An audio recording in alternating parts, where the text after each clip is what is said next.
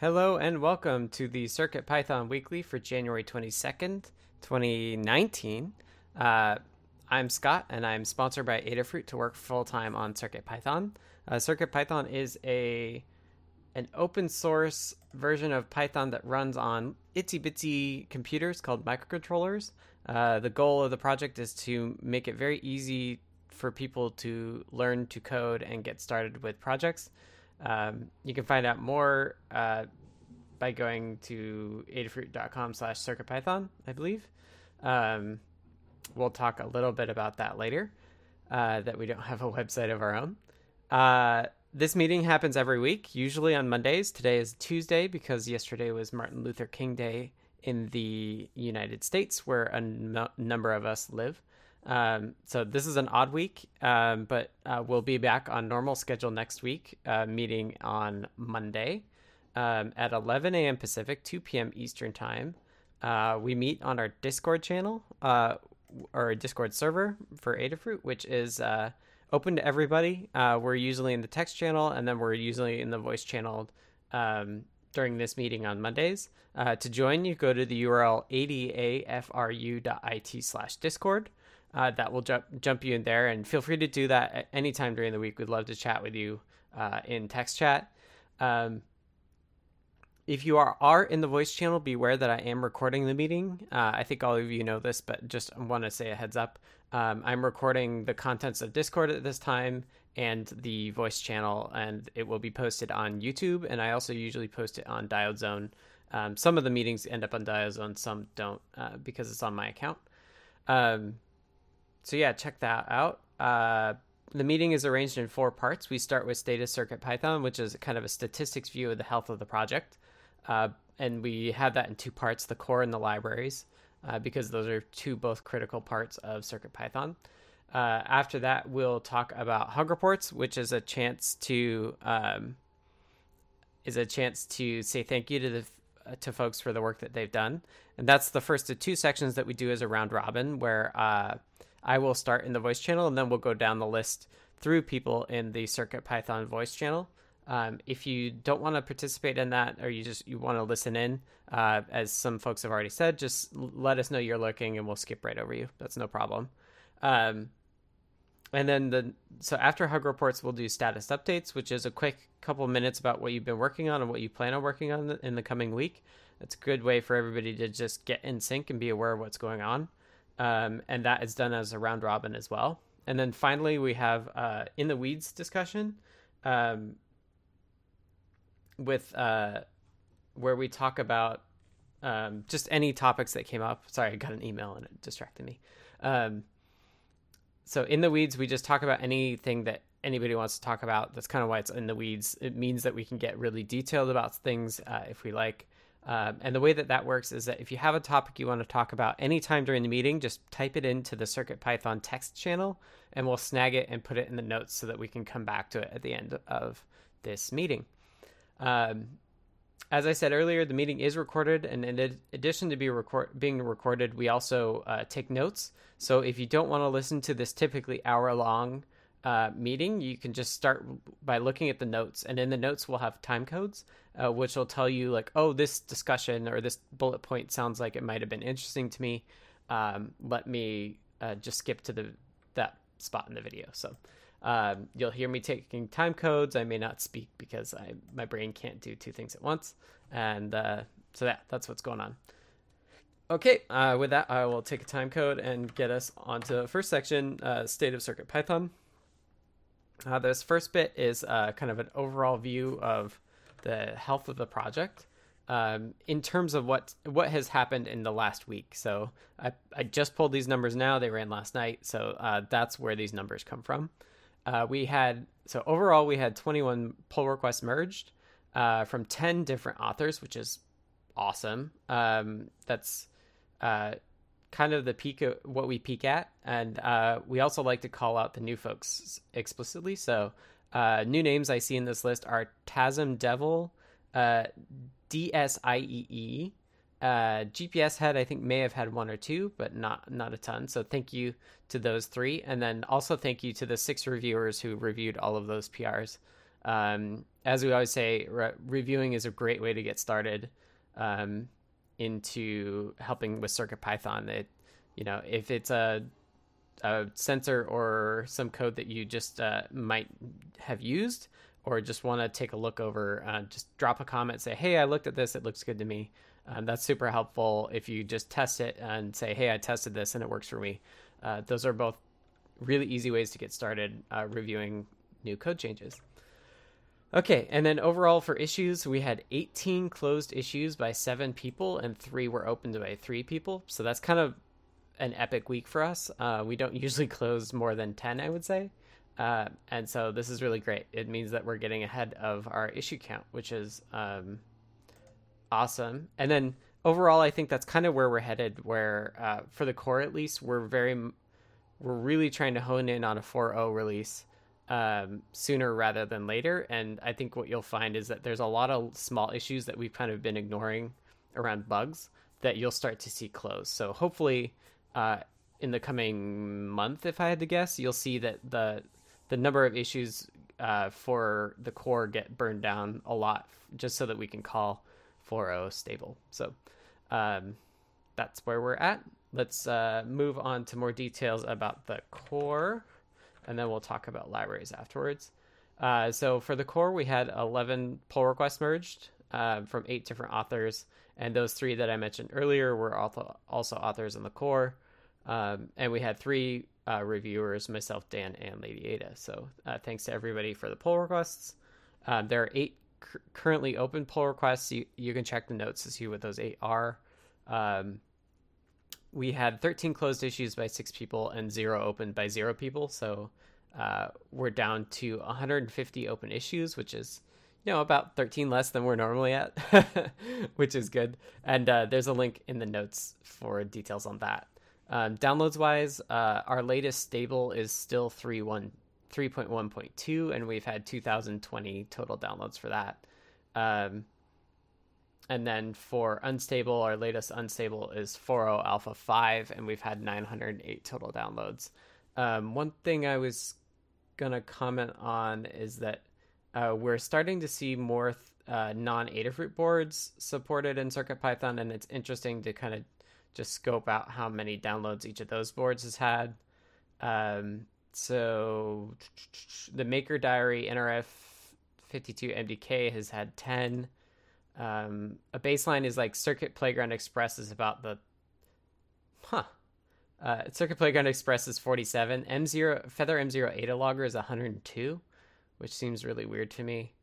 Uh, Itsy Bitsy Express M4 Express is 41. So Maker Diary at 10, and then the particles are about uh, 10 to 13 apiece, um, which is pretty pretty standard. Um, meow Meow at 8. Uh, thank you, Anonymous Hippo, for pointing that out as well. Uh, anyway, it, interesting stuff in the notes. Uh, if you want to see more details, uh, breakdown by board, check that out. Um, we should be doing a new unstable release shortly that will pick up some additional boards as well. Uh, in particular, a, f- a couple Spark SparkFun boards, which will be interesting. Um, okay, and with that, uh, always check the notes if you want to see more information, and we'll go on to Kattni for the libraries. Thanks. So we've had 10 pull requests merged this week uh, with three authors and four reviewers. Thank you to everybody who was involved with that. We currently have 12 open pull requests, which is up, but that's exciting because we have a couple brand new ones, uh, which is excellent. Mm-hmm. We had five closed issues by four people and three opened by three people. So we're down just a little bit. We have 62 open issues overall, um, things are looking really good. We've got new libraries coming in. Um, we have new authors, which is excellent. And uh, once again, if you take a look in the notes, um, I will add the link to the CircuitPython library tracking issue that is on the CircuitPython repo itself, mm-hmm. where we talk about uh, what can be done um, to help update the libraries. Uh, we have issues listed um, links to uh, different things that can be fixed up, which we don't list all of these things in the notes because that list is actually very long. So, if you're interested in getting started with contributing, the libraries are a great place to start. We have a lot of minor things that can be fixed up. Um, and if you have any questions about that, feel free to ping me or anyone else um, who is involved with this may be able to help you as well. And uh, we can get you started with a um, with with a new uh, new way to contribute if that's something you're interested in. Uh, and that's where we are with libraries. Awesome, thank you, Kattni. All right, and that is the state of CircuitPython as of January 22nd, 2019. Um, let's move on to Hug Reports. Uh, Hug Reports is a chance for us to all say thank you to other folks for the great work that they've been doing in the last week or so, or at least since we've had the uh, last chance to thank people. Um, and so the way that we usually do this is uh, the person hosting the meeting, myself or Kattni, we'll start and then we'll go down the list. Um, and if you're lurking, uh, we should be able to s- see in the doc that you're lurking. Um, so let us know if you haven't already. Um, so thank you, and I'll take a time code. Um, I wanted to first say a huge thank you to Brennan for the awesome CircuitPython Lib uh, work on Linux. Uh, it's gotten uh, really far. Um, Brennan has some news that will make more sense while I'm thanking him. a little bit later, but I won't scoop that. Um, Dan, uh, thank you for the fast Travis fix. Uh, found that uh, um, found that Travis wasn't actually breaking when it should have. I checked in the make new stuff and broke the Unix build, but the Travis was broken, so it didn't break, which is kind of weird. Uh, so I discovered that, and and Dan fixed the Travis side, and I fixed the build side. So uh, thanks to Dan for that. Um, I just watched this video on YouTube from SciJoy. Uh, it has an awesome explanation of Circuit Python and Blinka uh, about motors. I dropped it in the notes uh, if people haven't watched it. Um, and I wanted to shout out Kattni uh, for the great work on MotorKit, which is used in that video. Um, it's like she has the the presenter has their code written on a piece of graph paper, and it's like six lines of code, and just uses MotorKit. It's super simple. Uh, so that that's awesome. So thank you for that. Um, and then uh, we had a couple uh, more people post for CircuitPython 2019. Uh, so Brent, thank you for your post. Uh, Brennan, thank you for your post. And Maker Melissa, thank you for your post as well on CircuitPython 2019. Uh, happy to hear everything that's going on with folks. Um, okay, let's go on to TG Techie. Um, sorry, just double checking for hug reports. Yep. Uh, hug to the community for right now. Um, I had a pretty passive week this week, um, as far as being on Discord, but it's still wonderful to use Circuit Python, and it's just such a breeze, and it's wonderful. So thank you to everyone. Awesome. Thank you, TG Techie. All right, let's loop around and go to Brennan. Hey, so uh, just a generalized hug to everybody in the community. Um, I'm going to be taking a new full time gig here after this week, so I won't be doing a lot of Circuit Python stuff for a while. But I wanted to say thanks for how cool everybody's been while I have been working on related stuff. It's been a really good experience. Awesome. And thank you again, Brennan, for both your post and all the work you've done uh, I'm excited to to see what you do with the Wikimedia Foundation, uh, which will be very cool. All right, uh, Carter is lurking, so we'll go on to Charles. Well, uh, my uh, one and only hug report is to you, Tanu, for uh, cluing me in on where to get a copy of that has the USB MIDI. Mm, it seems yeah. to be working so far.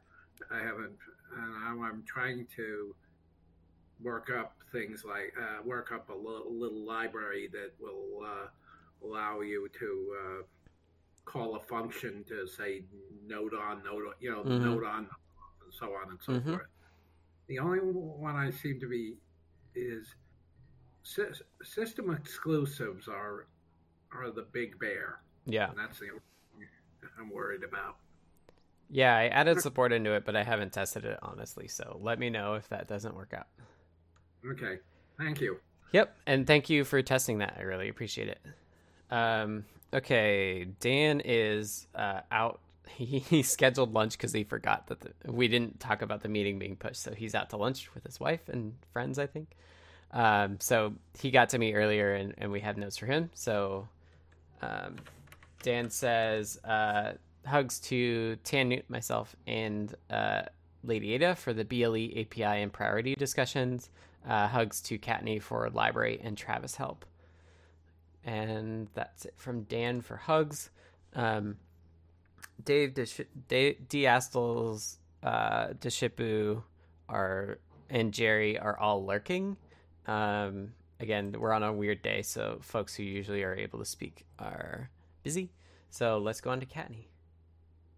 Thanks. Uh, so I want to give a hug report to Brennan. Thank you so much for all the help with the PyPI project. That was massive, and um, I had an absolute blast working with you. I am going to miss you, uh, and I wish you all the best uh, with your with your future endeavor. Um, I hope everything goes amazing. Uh, so thank you again. Um, hugs to Maker Melissa for an epic new library. This is her first. And thank you for all the hard work and great job working through your first Travis experience. Um, because that can always be rough. Uh, hug report to Scott for the massive CircuitPython 2019 aggregate post. And uh, thank you to Roy for 3D printing me a bunch of stands for things that were scratching at my desk, um, but also including surprises in the box. I got an amazing little nameplate with Blinka on it and uh, a baby purple elephant. Um, so that was a lot of fun, and thank you so much to Roy for uh, designing all those things and getting them to me. That's what I've got. Awesome. Okay, we're gonna go to uh, something that Lady Ada said earlier. She had a meeting now, so wasn't able to make it. Uh, but Lady Ada says uh, hugs to Kattni, who's been picking up a lot of guide and GitHub stuff. Hugs to Dan for getting BLE.io UART working, and hugs to myself uh, for Display.io. It's amazing. And that's it from Lady Ada, and we're gonna go to Maker Melissa.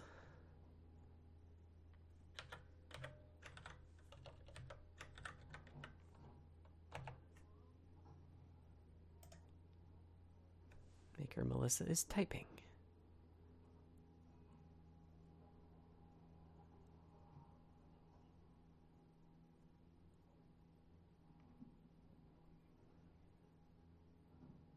All right. Might be having Discord trouble. Okay. Uh, while you work on voice, I will read off. Or Summersoft, are you on voice? Mr. Certainly is lurking, and Shawn Hymel says hugs to all.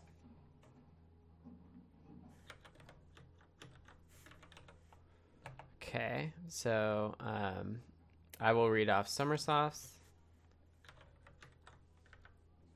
Summersoft says uh, hugs to uh, Maker Melissa for the RA8875 library, and uh, a Huggus Groupus, which I is must be uh, Latin for group hug. All right. Um, very proper Latin, I'm sure, says Brendan. Um, okay. Uh, we'll we'll uh, Maker Melissa's having uh, troubles getting the mic going, so we'll continue and.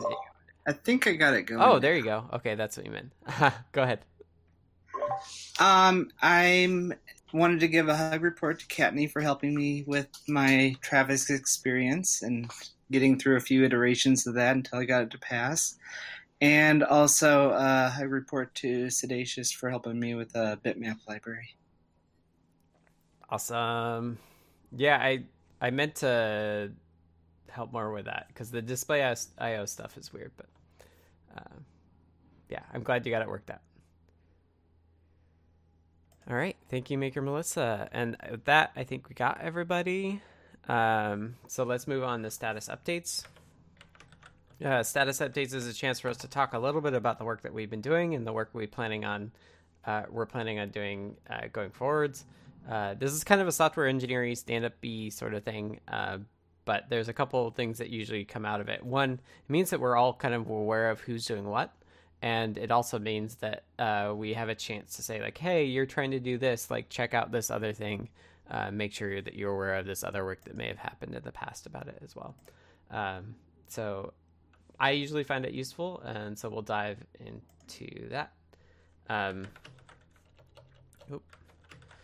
Uh, last week I got the display IO rework checked in, um, which means you should be able to use displays on any of the SAMD 50 ones and the NRF 52840s. Uh, this means that you can actually, if you have a display breakout, you should be able to wire it up to a Feather or a Metro or uh, any of the other boards uh, and and use the display, which is pretty exciting.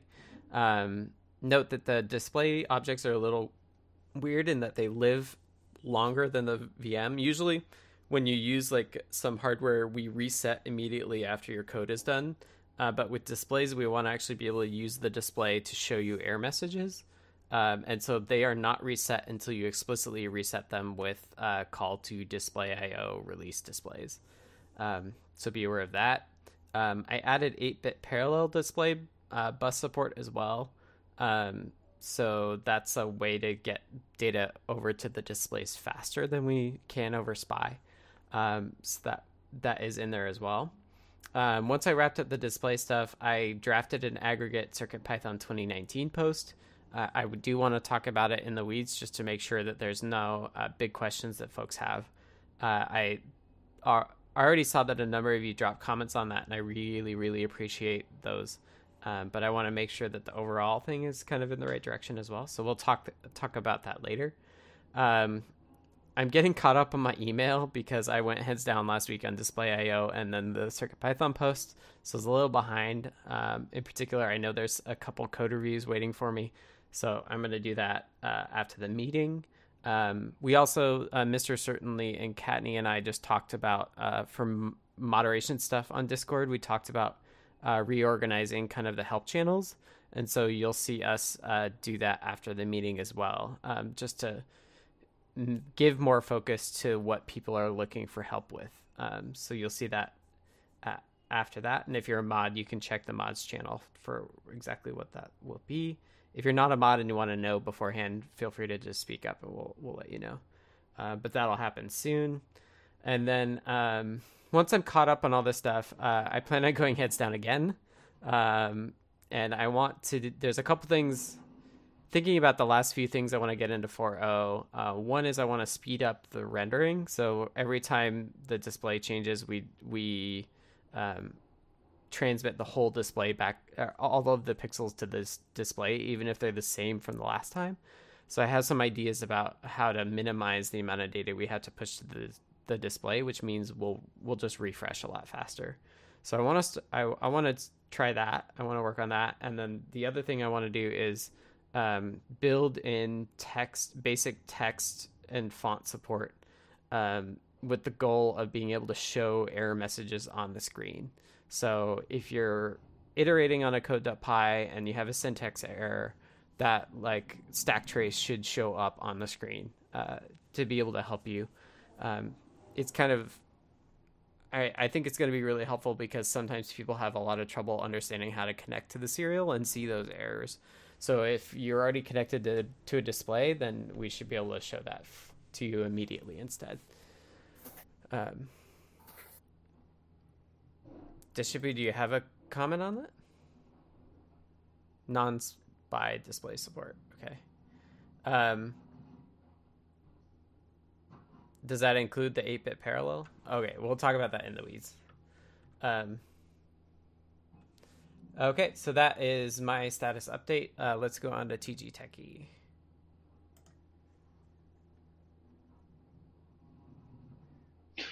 Hi. Um, so I've also been doing display stuff, although in Python side. Um, and I'm afraid I'll be. um, I, have been working in parallel, so uh, I'll, I'll, probably just switch to what you're doing, which sounds wonderful because it sounds a lot faster.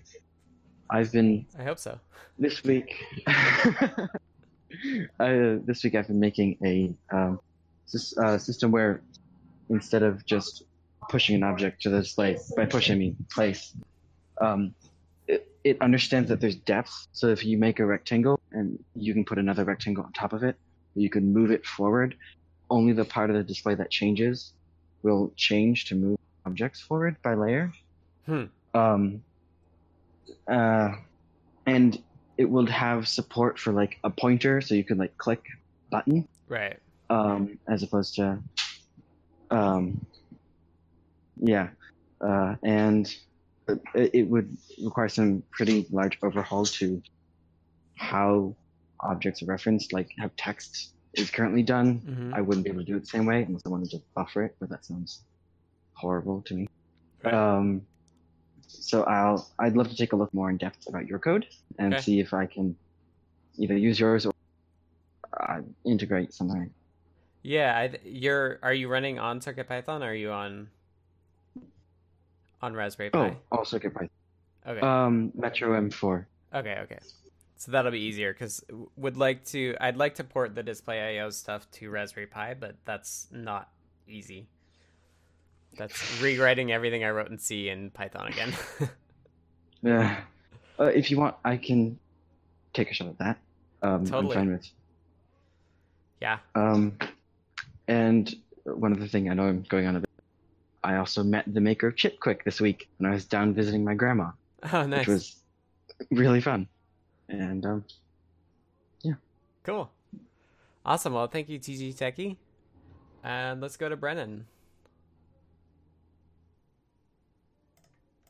So um, today I'm looking into a couple of uh, dependency issues with the Blinka library. Um, not sure what's going on, but I'll probably be pushing a new release to PyPI when I figure out what that is. Okay. Otherwise, there are a couple of uh, Circuit Python projects I'm looking to finish documenting for Adafruit before my time with Adafruit is up, and that's about it. I will be uh, trying to keep up with the community a little bit and may uh, pitch in here and there when I've got some spare cycles, but it's going to depend on a lot of other things. All right. Well, you know where to find us. Any help is welcome. Right on. Thank you. All right. Carter is lurking, so we'll go to Charles. Well, I'm right now. I'm working on a set, a set of functions to provide the different types of mess, MIDI messages, and then once I get those working as a as a simple module, then I'll convert. I'll attempt to convert it to a a, a CircuitPython compatible library. Awesome. Uh, that way, go ahead. I I'm going to need the only thing I do. Uh, I need is some kind of a model that I can use to uh, to uh, to uh, j- where I can insert the co- code from my my, my functions hmm into you know make the whole thing into a class Right. of some kind. Right. Yeah, I'm happy to help you with that. Um, it sounds like something exactly that we were talking, like recognizing that we need for the MIDI stuff. So uh, I'd encourage you to share what you have, and then I, me or Kattni or somebody else can help refine it into a library. Okay, that's that's a good deal. it's a great deal for us. I, I don't know why Yeah. you're, what you're thinking. Uh, No, it's just that I have. The, this would be the first time I would be trying it, and I sort of. I, I would like to learn from people who've already done it. Yep. Thank you. Yeah. Thank you. Really That's appreciate you taking it on.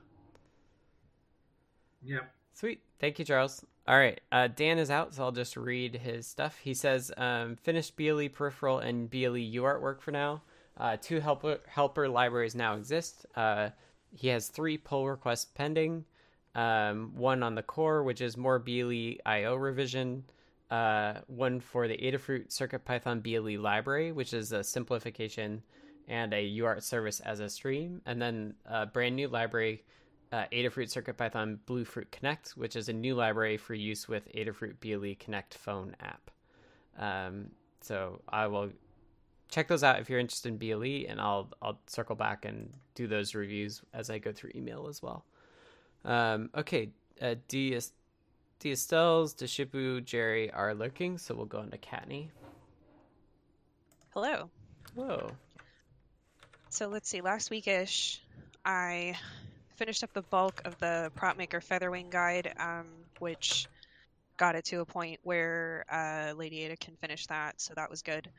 Um, I added a page to the welcome guide called the Circuit Pi Drive. Uh, it, I realized we had never really covered the Circuit Pi drive itself, or that your your code.py lives on it, or that it reloads and that sort of thing. Mhm. Um, we hint at it in different places, but the welcome guide really needed that piece of information Nice. Uh, which it actually stemmed from us realizing that you can rename the CircuitPy drive and it does actually stick and it still works. Mhm. So we wanted to get that information out there, uh, but I realized uh, we needed the basic, you know, what the CircuitPy drive does and that sort of thing information first. So there's Right. information on how to rename your CircuitPy drive on three different operating systems and how to put it back Mhm. and what it does and why it's there. Um, I also included uh, a section in um, a section in the installing CircuitPython page that explains the difference between CircuitPy and the board name boot drives Mhm. Because people, I guess, were um, dragging files to the you know bootloader drive and wondering why either it wasn't working or um, why uh, they they didn't understand when they dragged that that UF2 file. It doesn't disappear; it's installing CircuitPython. Um, so that's all been explained as well. So if you get any questions about what happened to my UF2 file, um, why is my code not working um, ask whether or not people are working within the bootloader drive and also you can point them to that page um, for more information on the difference between circuitpy and the bootloader drive Mhm. so uh, we deprecated a series of uh, old guides that are no longer supported, um, along with uh, the with, with ampy. Um, so we we are actually going to be transferring that transferring uh, maintenance of that over to um, a community member who is willing to take that on. So that's that's really great that we've already found someone who wants to uh, continue working with that because we have not been supporting it for a while. Um, Mhm. And so this is really this was a really good move um, because it also means that stuff is going to happen with it. Yay. So I updated two different guides to use ServoKit. Um, the PCA 9685 breakout guide and a Raspberry Pi guide that uses that breakout as well. We tested the cookie cutter update this weekend, found some problems, fixed those problems, found some more problems, um, finally fixed those problems. Mhm. Uh, so that's good. Um, the update is going to add a lot of the PyPI work in. Um, however, it won't attempt to deploy until you actually tell it to. So it takes out a lot of work that was happening later and makes the makes the the process of, of doing the library simpler there's some to-dos that are gone now because you actually give that information in cookie cutter and so that information is put mm. into the library template to begin with so that's going to be good it'll be a little more complicated to run um, to run cookie cutter you'll need a little more information but we have documentation and we will update the guide Mhm. so that uh, that information's all there Mhm. Um, I started the Radio Bonnet guide. Um, so that's because we're going to be releasing more of those this week, I guess, um, in theory. And uh, we need to have the product guide for it. I made my first fritzing object, which was a nightmare.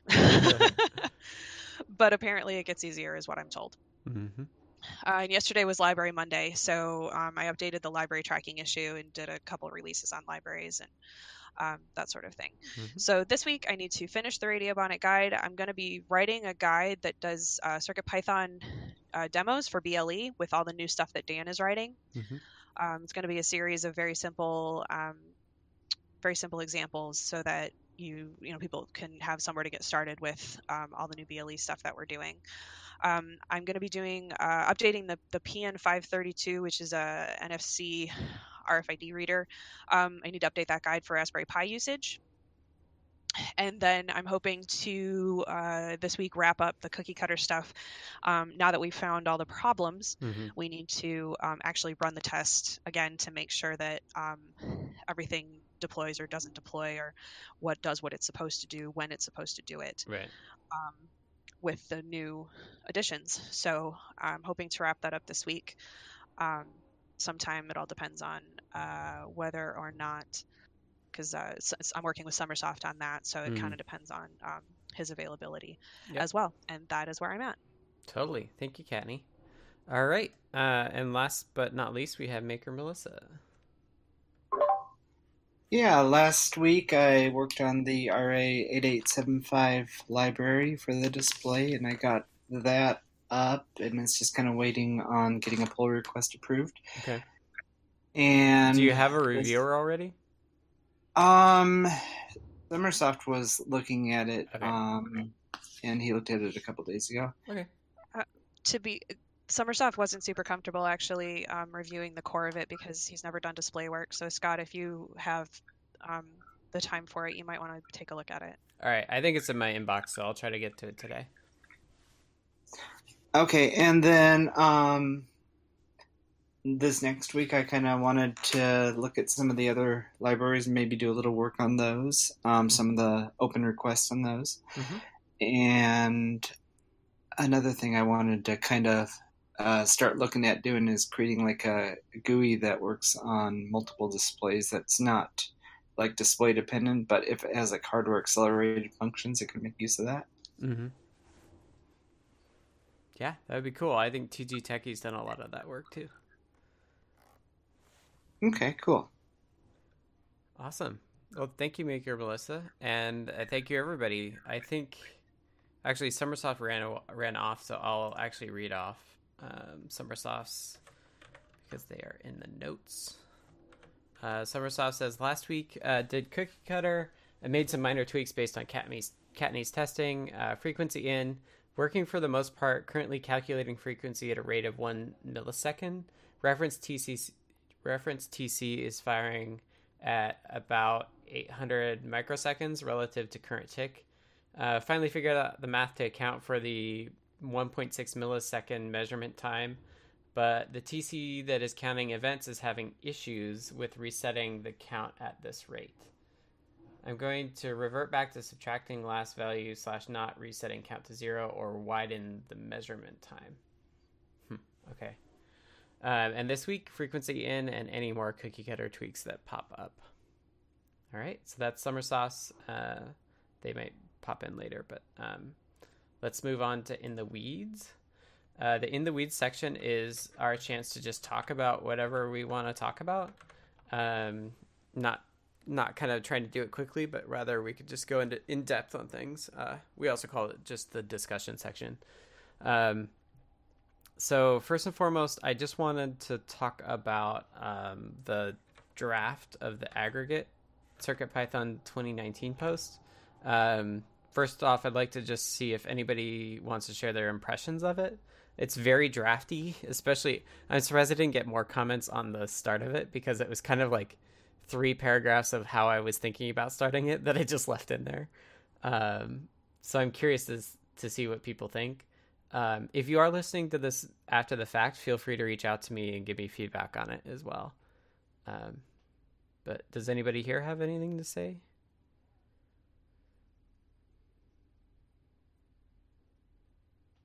No.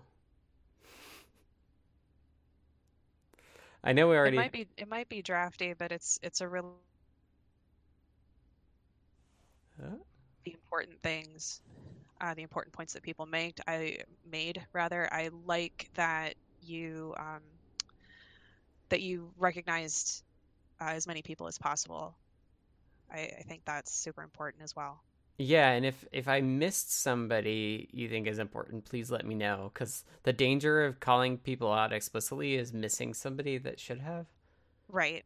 Um, so I am relying on you all to to be able to let me know that as well.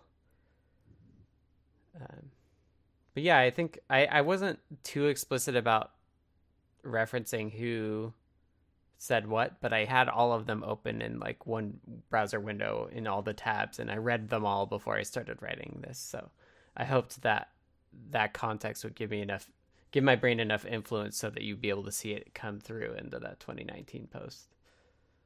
Um, I and I- also like that you included all the posts at the end. but yeah, yeah, yeah, for sure.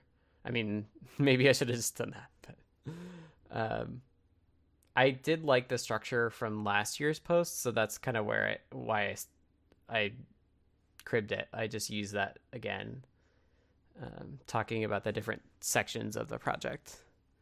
Um, and it was also interesting to think about in terms of like it's not just more of the same. Like what else is is there to it? Because um, I really liked last year's post. I think a lot of it we nailed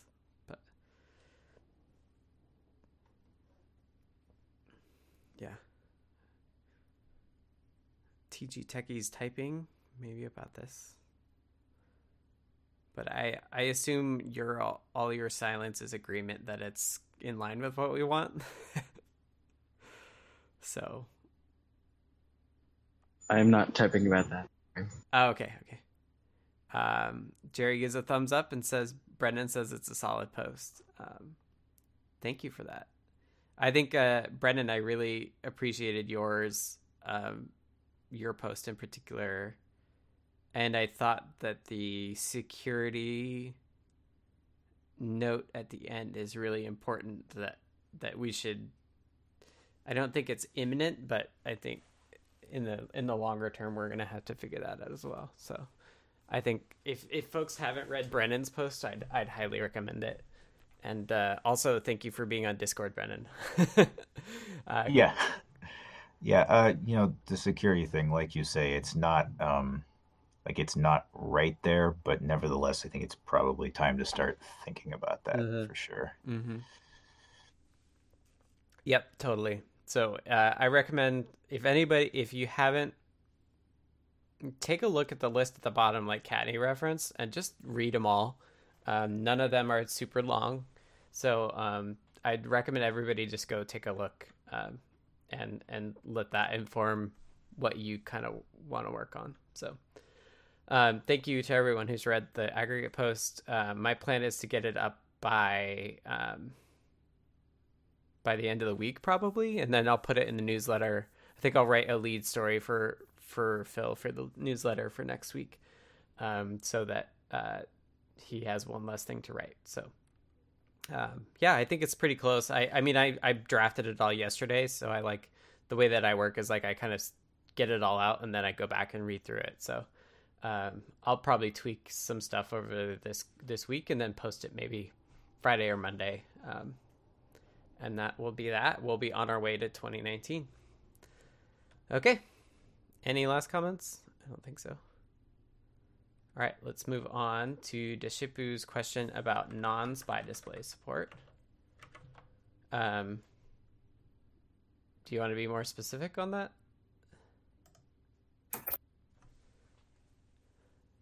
I could hear your keyboard.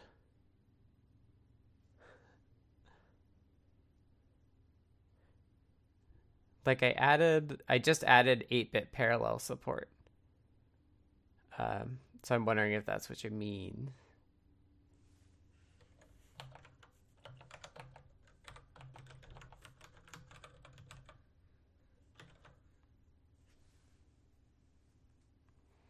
I've also been thinking about how to have a dev board with a SAMD51 that's kind of geared towards parallel. Oh, okay. So Deshipu says, I'm particularly thinking about the error handling for displays like the I squared C OLED the Neo NeoPixel displays and other displays with weird interfaces? Um, good question. Uh, I would like to do it.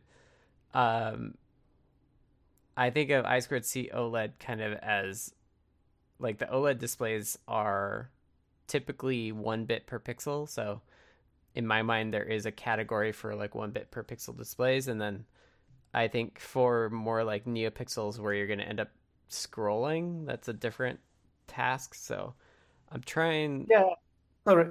Go ahead. Got them connected. Uh, there is also things like the Neo Trellis or the you know the uh, LED backpacks stuff with I2C interface, right? Where you also would be probably scrolling the error, right? The I2C OLED displays probably also wouldn't, at least the smaller ones, wouldn't fit the whole error message on them, probably. Right. So the the, the question is uh, how do we want to approach uh, like error handling on generally non-standard displays where, where we cannot just say, okay, this this library is built in in in C and uh, just handles the display uh, because it's some somewhat standard. Right. And I do realize that it's not an immediate problem. We probably don't want to do, to have it in the first version. Yeah, yeah, yeah, yeah. I, I will definitely not do it this week, or this month, yeah. or probably this first half of the year. Yeah, but probably it would be nice to uh, have it on the horizon somewhere. Yeah. some idea about how to do it right. eventually. Right. I mean, my answer has been to have like a minimal set of C code that can live longer than the heap can. Um, that's kind of been that's the approach that I've taken with the four wire and the eight bit parallel displays is that we don't actually encode in C the initialization sequence. All we encode is like what what do we need to update pixels, um, and then those ob- right. and those objects live off the heap so they can live longer. Yeah, right. So practically speaking, uh, when an error happens, uh, the Python interpreter doesn't die like immediately. You kill it after some while, right? Well, we t- we're CircuitPython is stricter than MicroPython, where we'll reset everything immediately afterwards. Yeah, but uh, so so I, I'm thinking if if you had some kind of a callback, let's let's call it callback for now probably it won't have the same restrictions as the timer callbacks and, and so on. Mm-hmm. So you can allocate memory. So if you had some kind of a callback that you could call on on basically on crash, on on uh, an exception that escapes, right? Uh, that's not cause, and uh, that code would just fill a buffer that Right. would be pre-allocated somewhere, and it could be written in Python then and Mhm. then the the error handling code would just take that buffer and, and beam it to the to whatever display it has configured.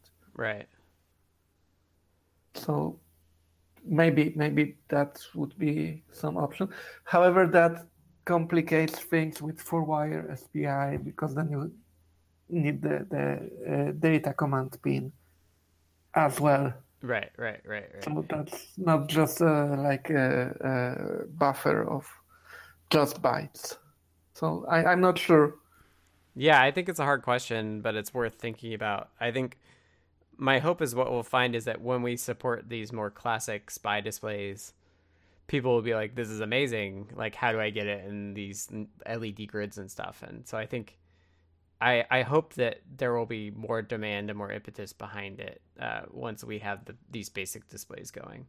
But I think it's safe to assume that we have a built-in font um, that will probably sm- be small enough that we could fit it on like a, a seven tall display. So Yeah, well, yeah, there, there are like five tall, five five by three fonts out there. I have one. right, So uh, actually, it's six by uh, four because you need uh, one pixel of spacing between the letters. But right, right. yeah, and they are quite readable. So so. In the worst case, people just use a magnifying glass to read it.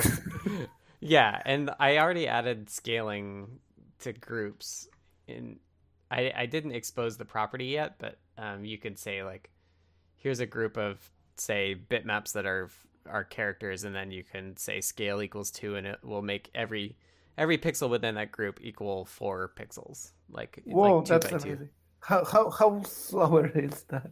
How much slower is it? Yeah. Uh, it's all slow.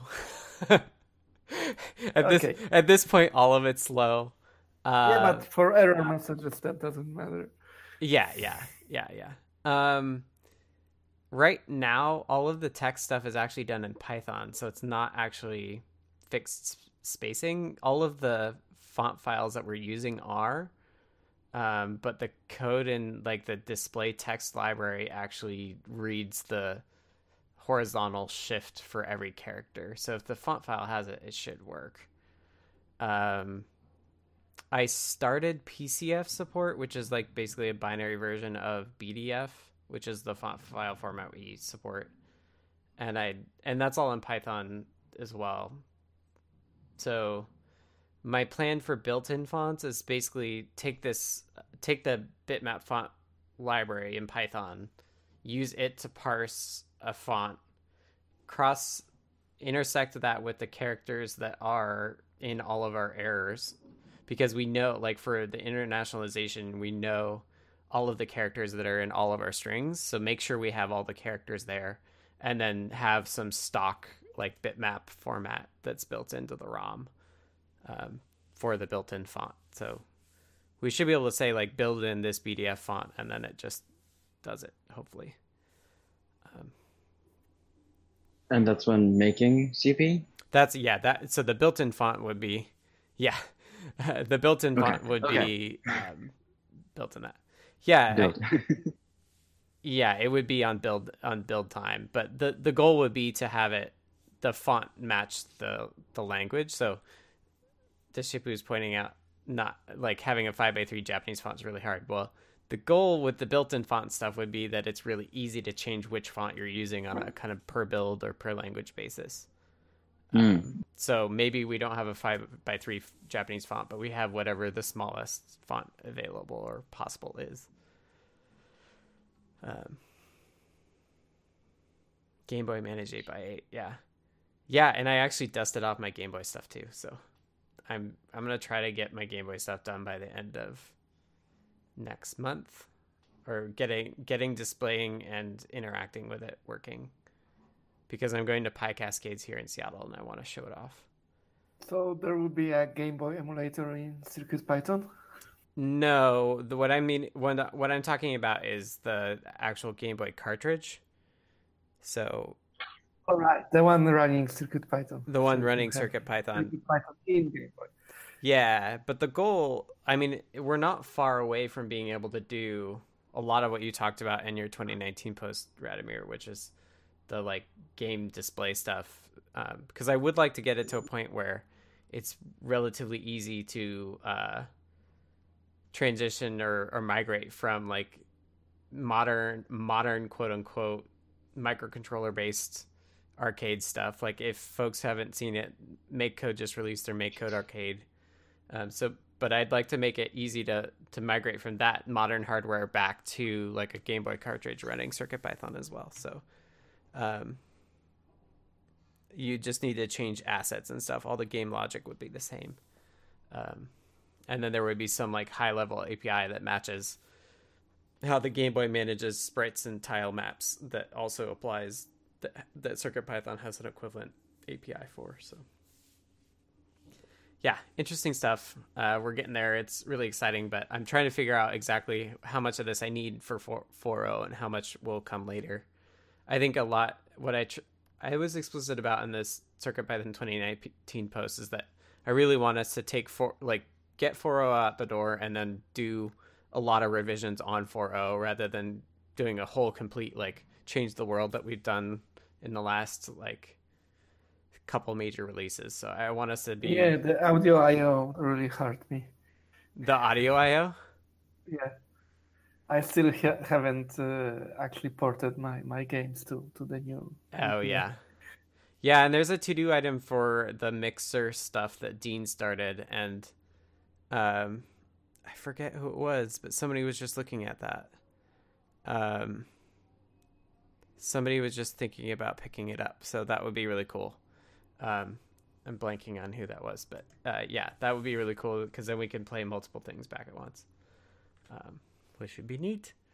Um, okay, so that is a long-winded answer for the non-SPI display stuff. Uh, let's go to this last one, and if anybody has any other topics in the weeds, please place them in the text channel. Uh, otherwise, after this one, I'll wrap up the meeting. Um, so TG Techie, I think you added this. Yes. Um. Oh, I remember a while ago it was discussed like I don't I don't know if this is the right message stacks like little lists of messages. Yeah, the so long. message queues. Yeah. Yeah. Um. I was curious if it's feasible um retrieve data from peripherals and put them in a stack like if a pin on the MPR one to one goes high, just store the bits you can get from raw in Mm, as an integer in, in the message stack.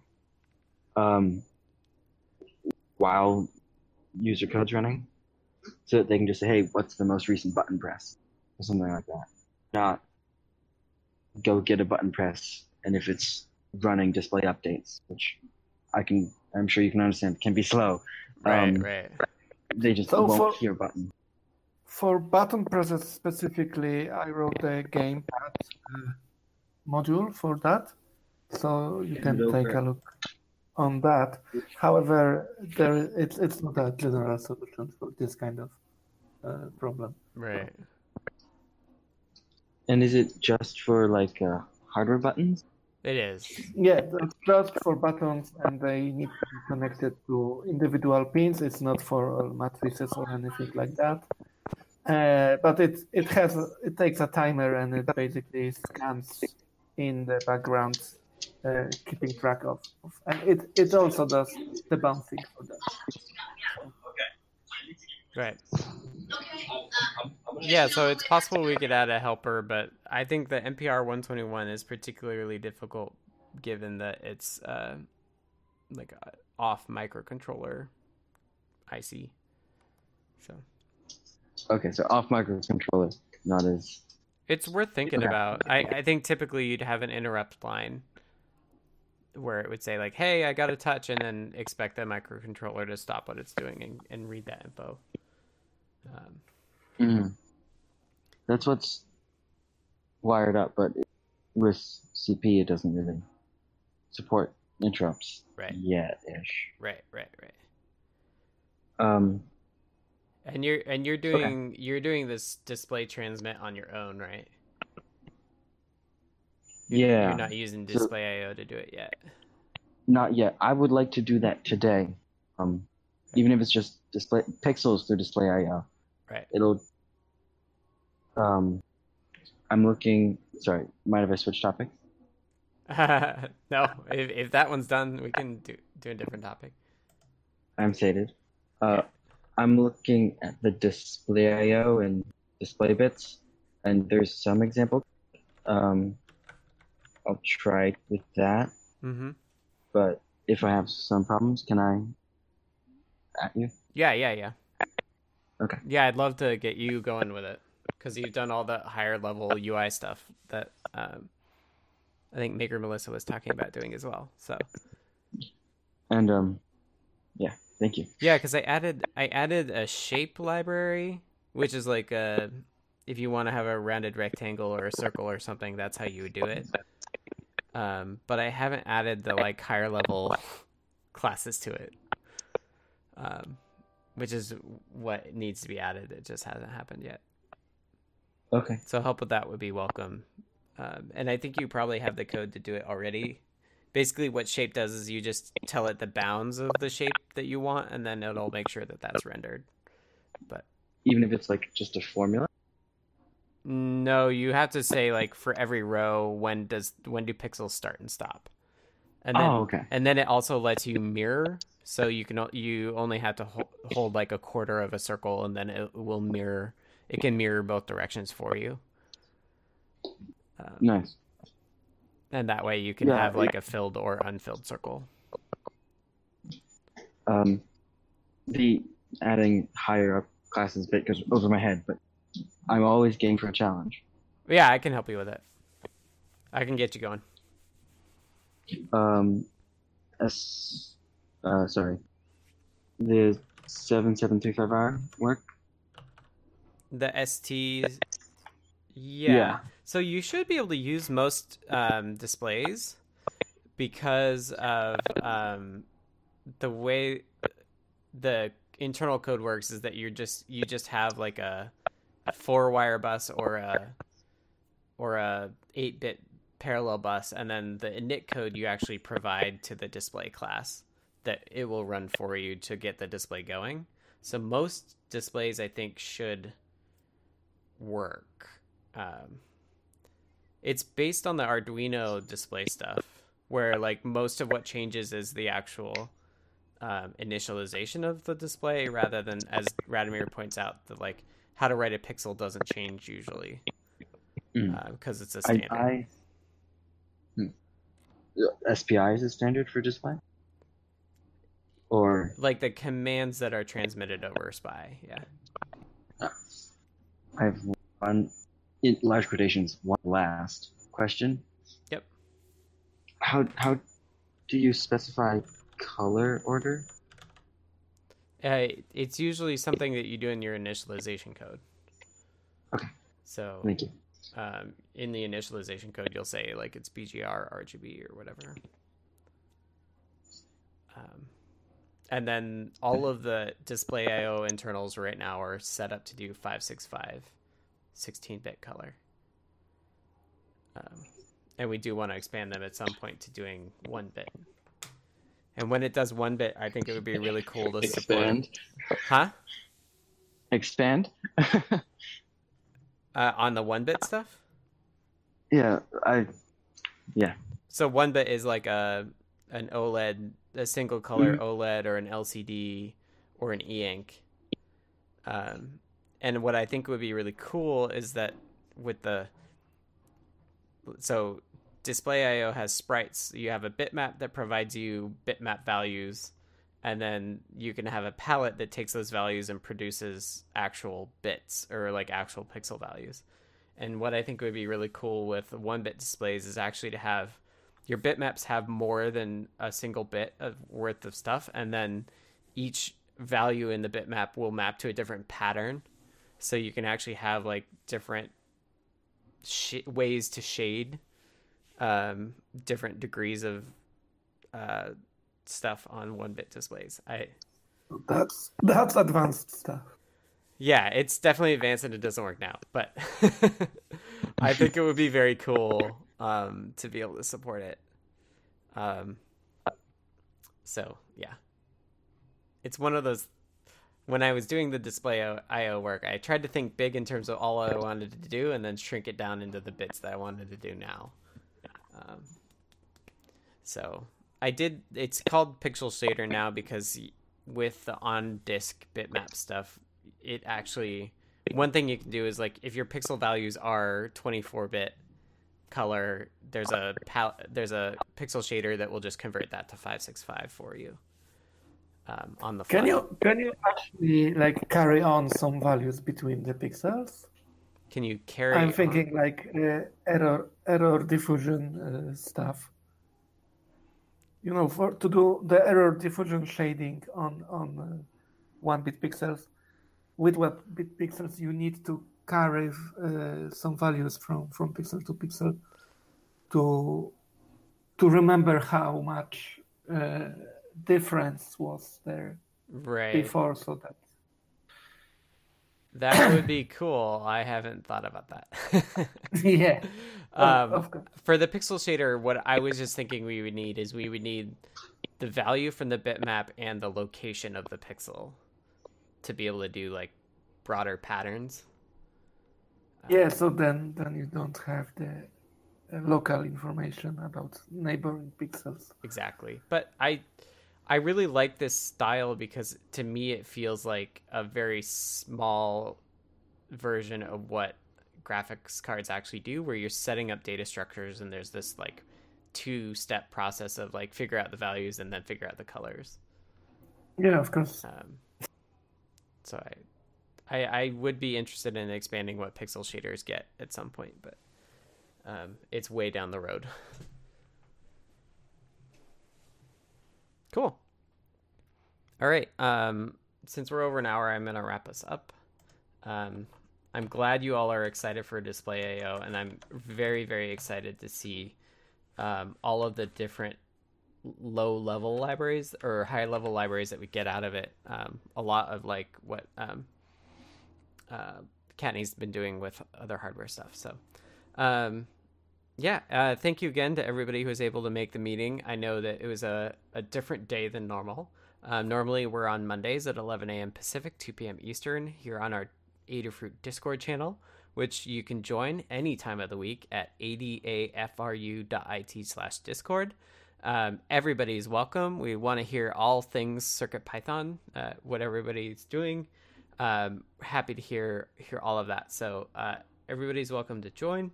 Uh, if you can't make the meeting time, feel free to drop us comments about uh, what's going on, and we'll read it here. Um, let's see. Uh, this meeting was recorded, so uh, it will go up on YouTube and uh, Diode Zone later today. The links to the meetings are typically put into the Python for Microcontrollers newsletter that goes out every week on Tuesday morning. So next week we'll have two links. Um, we'll have this meeting's links, and we'll also have the meeting for next Monday. Um, and yeah, I think that's it. Uh, thank you everybody for making the meeting, and uh, we'll see you all next week. Thanks, everyone. Yeah. Thank you. Bye.